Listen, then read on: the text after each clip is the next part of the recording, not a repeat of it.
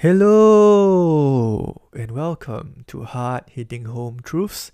I'm Sash, and originally this segment was called Full Kit Banter Shorts, but Nathan, our Manchester United correspondent, so brilliantly suggested a name change and to call this podcast Hard-Hitting Home Truths, which I thought, hey man, that's actually pretty cool because the whole essence of this podcast is me sitting down talking about and exposing fraudulence from certain individuals. And in this episode, we're gonna call out a group who, in my opinion, has been flying under the radar in terms of fraudulent acts. And, uh, well, they are Fenway Sports Group, the owners of Liverpool Football Club. And I can hear it in the background right now, Liverpool fans who are listening to this podcast, groaning and whining. Pascal, who is our Liverpool correspondent on the Full Kit Banter podcast. Check us out on Spotify. We're also on Instagram. You can follow us at Full Kit Banter. Yeah, it's probably putting out an ad looking for a new Chelsea correspondent to replace me on the panel. Yeah, and you guys are probably bewildered and quite confused from the statement that I made. Probably as confused as I was when I was in Japan, you know, experiencing onsen for the first time because I didn't know how naked you had to be, but I digress. So your question to me is probably, hey man, didn't F S G oversee Liverpool's most successful period from two thousand eighteen to two thousand twenty, where they won the UEFA Champions League and the Premier League respectively? And to that question, I reply, yes. But with this question, I raise another question. We all know how good of a manager Jürgen Klopp is, right? I mean, to me, managerial master, one of the top three managers in the Premier League. And so, how much influence did F S G, Liverpool's owners, have on probably a most successful period in the whole decade? And with that, I'm going to say that F S G are frauds because they didn't really invest that much to help Jürgen Klopp to build the team. And then you guys might rebut and say, but hey, we did spend one hundred sixty million pounds on the likes of Alisson, Fabinho, Naby Keita, and Shaqiri. Yeah, that is true. Factually true. But the thing is that you guys, and you guys being Liverpool, Your, your transfer hierarchy have said that uh, the bread and butter of your transfer income is based on a spend as much as you earn policy, whether it's from player sales or merit payments. I'm going to delve a little bit about merit pay, merit payments later on, but yeah, player sales or merit payments from competitions. And of the twenty highest net spenders over the last ten years, the Reds are second for the proportion of the spending which comes from sales. And a total of seven hundred seventy-nine million euros that you guys have raised in the past decade by moving on players represents seventy-three percent of the one point zero billion that has gone on to bring new signings to Anfield. And only Chelsea, surprise, surprise, are above you guys on seventy-four percent in this respect. And so, where did you guys get one hundred sixty million from? Definitely not from F S G's pockets because, and I've done my research on that, Uh, a large sum of it was from the thirty-three point five million uh, from outgoing players like uh, Danny Ward, Ragnar Klavan, t- damn it, Dominic Slanke. How the hell did you guys get so much from him? Like, I would never know.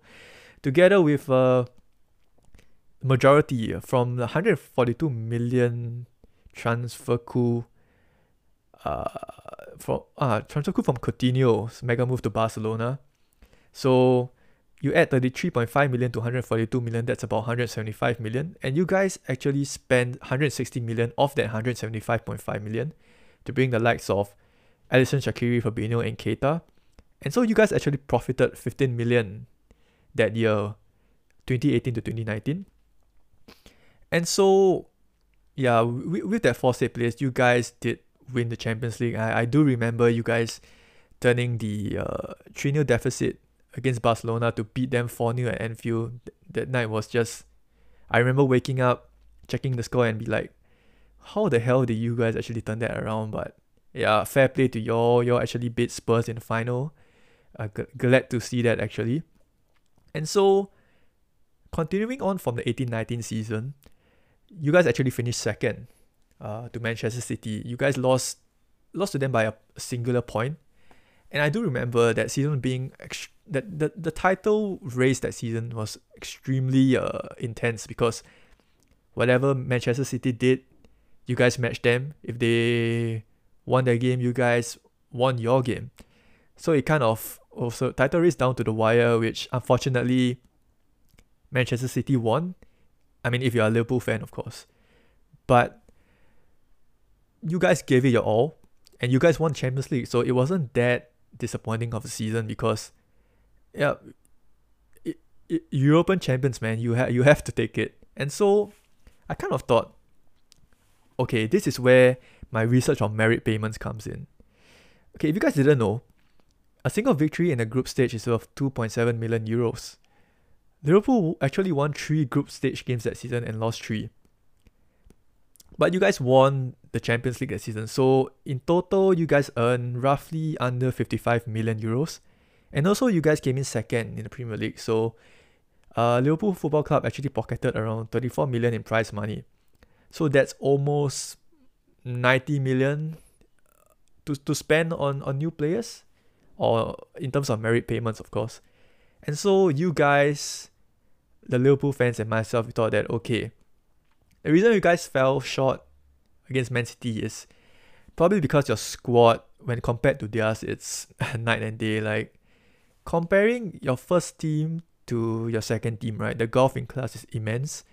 Like, for the striker position, going down from Firmino to Origi is just huge, man. Yeah, I know, I know that Origi was the talisman in your Champions League winning year, but then again, UEFA Champions League, it's a knockout competition. It's way different from the league format. So, and going down from, from Salah to, ha- sorry, it wasn't Harvey Elliott, it was uh, Harry Wilson. Yeah, so your A team on their day, best team in the world. Like, if you guys are on form, you guys can beat anyone. But looking at your B team, right? You had um James Milner, you had Oxlade-Chamberlain, who, you know, up to now, I, I he's he's an enigma of a player. I still don't know where his best position is at. Yeah, like Origi, who I pointed out earlier, um, Harry Wilson, who I pointed out earlier. You guys basically had no one to help Mane at the, like, you guys had no one to replace Mane in case he had an injury. You guys had uh, I mean, you guys, I know you guys had Shaqiri, but he, for some reason, he hardly played that season as well. Uh, but yeah, I mean, go, going back to, to my point is, I do remember the summer of twenty nineteen twenty twenty, you know, before the season started, Klopp was being asked about new signings, and he was pretty irritated because you could tell that he wanted to sign some players, but for some reason, he, you you guys didn't seem to sign whoever you're being linked to. Like, Werner was one of the targets that you guys were being linked to. You guys were being linked to, was it Nabil Fekir, but or was it two years ago? I can't remember, but basically, you guys needed to address your squad, the squad deficits. You guys needed a better squad to, at that point of time, you guys thought you needed a, a better squad to, to compete against Man City, because the current Man City squad was super strong.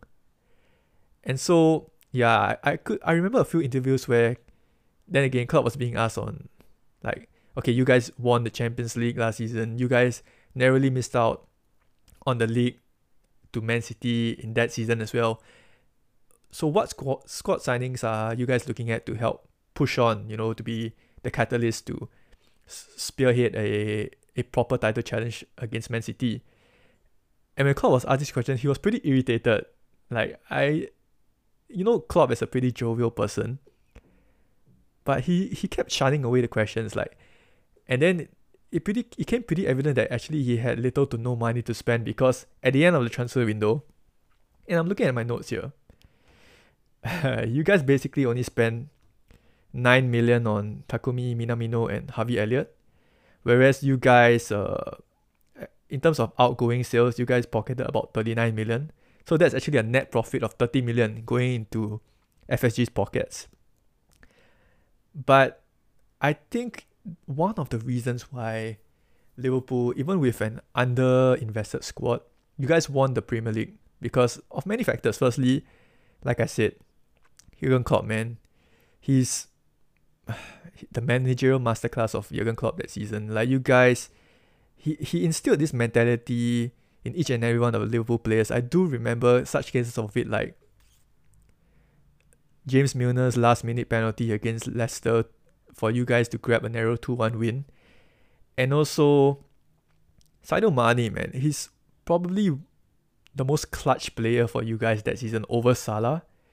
Because firstly, one of the highlight games that I do remember of him is Aston. Uh, when you guys played away to Aston Villa. It was one one in the ninety-fourth minute. Uh, I think, Sal- sorry, it wasn't Salah. Mane had, a, early on, had a cut above his eye. He had like blobs of blood on his on his jersey because it was a pretty bad cut and he had to get bandaged up.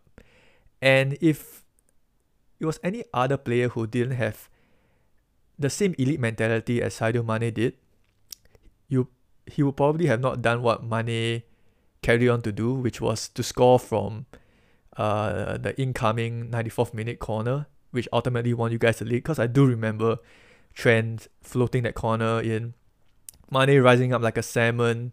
He didn't really let that cut above his eye bother him. He didn't let the blobs of blood on his shirt bother him. I mean, he did change out of it after that because you can't play in a bloodied jersey. And he headed it into the bottom right-hand corner of, of the goal. And that was like, that was the moment that I knew that you guys were going to spearhead uh, a, t- a title challenge this season, because you guys were known as the mentality monsters of the nineteen twenty season. You guys turn losses into draws. You guys turn draws into wins. And, I mean, you, you, you also got to factor in, like, Man City had a pretty unlucky season with injuries in the defense. You had, like, Rodri playing in defense. You had Otamendi. You had Fernandinho playing in defense. And when you have integral components in the midfield, like Rodri and Fernandinho playing in defense, it kind of affects your ball progression from defense into midfield and then from midfield to attack. And also, Chelsea, we were coming off a transfer ban, you know. Hazard left. Lampard just came in. He, he needed to steady the ship. And well, for Manchester United, Ole's at the wheel, so less about said, the better. So, you guys basically did not spend any money at all in the eighteen nineteen and nineteen twenty season in terms of Sorry, let me just rephrase that. F S G did not reach into the pockets and spend money to improve the squad. You guys basically operated on a spend as much as you earn policy. And yeah, so I was wondering, merit payment-wise, where does this money go to? Because if it's not going into squad investment, in into Liverpool squad investment, does... Does it go? Where does the money go to? So, as you guys know, that um, F S G, they also own the uh, Boston Red Sox. So I thought, oh, are F S G prioritizing the squad needs of but the Boston Red Sox over the squad needs of Liverpool Football Club? And so I delved right in and did a little bit more research. Right. So apparently this is not true. Uh, the the Boston Red Sox hardly had any investment at all. And this is pretty evident from... Alright, I'm just going to read you guys a paragraph from, from Wikipedia. So the Red Sox, they hadn't won a World Series, which is the pinnacle of basketball... Uh, sorry, basketball. Pinnacle of baseball since nineteen eighteen, when F S G, then known as the New England Sports Ventures, arrived at Fenway Park in two thousand two. Since then, the most glittering prize in the sport has found its way to the city on the hill four times, with wins arriving in two thousand four, two thousand seven, two thousand thirteen, and two thousand eighteen. Since then, the Red Sox have not been a good team, and however, but however, uh, they also have failed to make the playoffs in twenty nineteen and twenty twenty, finishing dead last in their division in the pandemic-affected twenty twenty season with little hope for much better, for much better for twenty twenty-one. You know, with with little squad investment, you thought, all right, this this team's not going to challenge, but that hasn't been the case, and the Red Sox, guarded by returning general manager and Liverpool fan, of course, Alex Cora, as well as Chief Baseball Officer Chaim Bloom, have surprised many in baseball with just how good they have been this season. and with some even daring to talk them up as potential World Series contenders once more. So do you see the common denominator in this? F S G have been lucky in terms of managerial appointments because, I mean, going back to the footballing side of things, like I said uh, on and on in this uh, episode, Jürgen Klopp, one of the best managers in the world. Liverpool are pretty fortunate to have him with their transition period from, I think it was twenty fifteen up to now. The thing is that with, I know Liverpool did not spend big on the likes of Salah, Mane and Fabinho, and it was through Klopp's coaching and his man management that these players have turned out to be world beaters. And yeah, they've invested heavily in the likes of Virgil van Dijk and Alisson. But it's because Liverpool's transfer hierarchy have pretty much done the business for them in terms of coming out with their own funding. So I know that Jurgen Klopp's contract is actually expiring in twenty twenty-four, and he has said that he wants to have a leave of sabbatical after that, and it's pretty much an open secret that Steven Gerrard, Liverpool legend, is gonna be the one that takes over Klopp uh, when he finally decides to stop managing Liverpool. But I look at the squad right now, right? Salah, Mane, Firmino, Fabinho, Alisson and Van Dijk, who are basically the spine of that squad. What makes Liverpool such a entertaining team to watch? You know, they're free-flowing, attacking football. They're going to be in the twilight of their careers once Gerrard takes over. And if F S G don't take the finger out of their asses and invest in the squad, like pronto, I, I know they did buy Ibrahim Konate and Diego Jota, but how much of that is due to their own income generated from merit payments? Because it's pretty evident that F S G are not going to invest in invest their own money in Liverpool, because from what I know uh, from Arsenal fans, that, you know, the Kroenke family who are in charge of Arsenal, they kind of see Arsenal as a thing of leisure and they don't really treat it as seriously as the local British natives in England. Because to the to the locals in, in England, right, football is like a religion to them, whereas in America, owners of American franchises, they kind of treat it as like leisure. They, they don't really pay a lot of attention to it and they treat it like a, a business venture. So if so if their business is earning money, they don't tend to look into it. It's only till the business starts bleeding cash and then their heads will turn and they'll start asking questions. But if the, if the business venture is profitable, yeah, they'll just carry on with their own lives because they have their own investment to take care of. So the point I'm trying to make is, you know the thing about revolutions? Like, you, you had the whole Roy Hodgson era, transiting to the whole Kenny Dalglish era, transiting to the Brendan Rodgers era, and right now the Klopp era.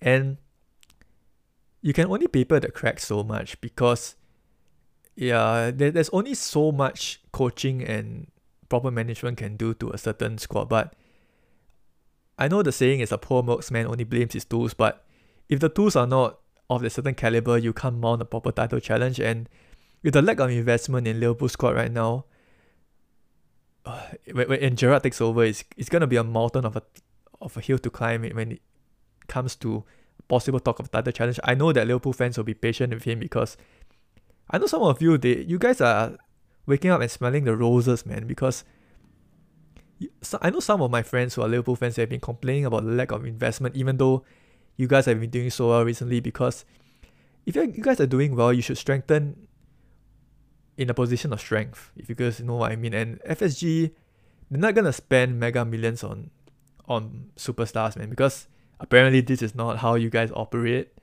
But also, come to think of it, in, in three years' time, right, looking at the Liverpool squad right now, the, the A team,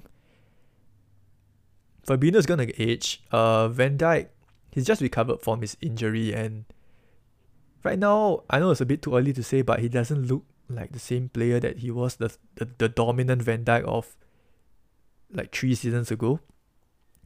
Salah has still, he still has contract issues, man. Like, like I gotta talk about that. I know that. I've been speaking to Pascal and he's been talking about, oh, because you guys, your your weight structure doesn't entail, you know, Salah's mega touted four hundred K or three hundred fifty K contract, but dude, Salah's the best player in the world, man. Pay him what he wants. And if it's a weight structure issue, how much does that boil down to? Then again, F S G's ownership, man. They should, shouldn't they break the weight structure? And for that to happen, money has to come out of their pockets, which, like, from the from the looks of it, it's not going to happen. Mane looks like he has another mega move away from Anfield. Like, I don't know when it's going to be, but it looks like he's going to move. Firmino, it's Firmino. He has his own limitations, and I don't think he'll leave, but... And then again, uh, so, you know, just to, to wrap up this podcast, because it's pretty much twenty minutes already. Um, Liverpool fans, you guys need to be ahead on the curve on this, because the way I look at F S G, man, they're kind of like fraudulent sheep in wolf's clothing. You guys don't see yet because of, of Jürgen Klopp, but once Klopp is done with, with his managerial tenure at Liverpool and a new guy comes in, if S F, if F S G are still the owners of Liverpool, you guys are probably going to sl- slowly slip back into the whole Hodgson era, you know, zero investment. Yeah, just not a pretty sight, and I think you guys should manage expectations, because, yeah, I know it's pretty rich of, of me to say, because I'm a Chelsea fan and we have Big Daddy Roman to fund us whenever we need money, but you guys are one of the biggest clubs in the world, man. You guys should have money to spend on players as and when you need. Spend on the superstars. You know, I know you guys have been, it's pretty much a meme that about Mbappe coming to Liverpool, and it's still a meme right now, but it looks like he's going to go to Real Madrid.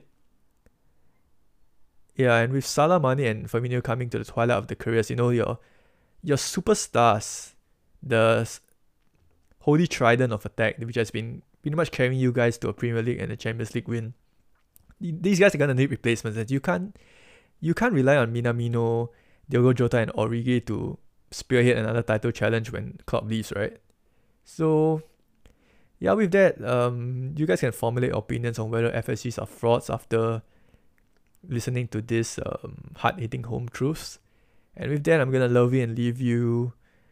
And uh, before I wrap up, yeah, you you guys, you guys got to treasure Klopp, man. He's he's like a, to use his analogy, he's like a, a mushroom growing in growing in the middle of a flower patch, and he's like a, he's such a rarity. Oh uh, yeah, I'm gonna love you and leave you. And with that, see you again soon.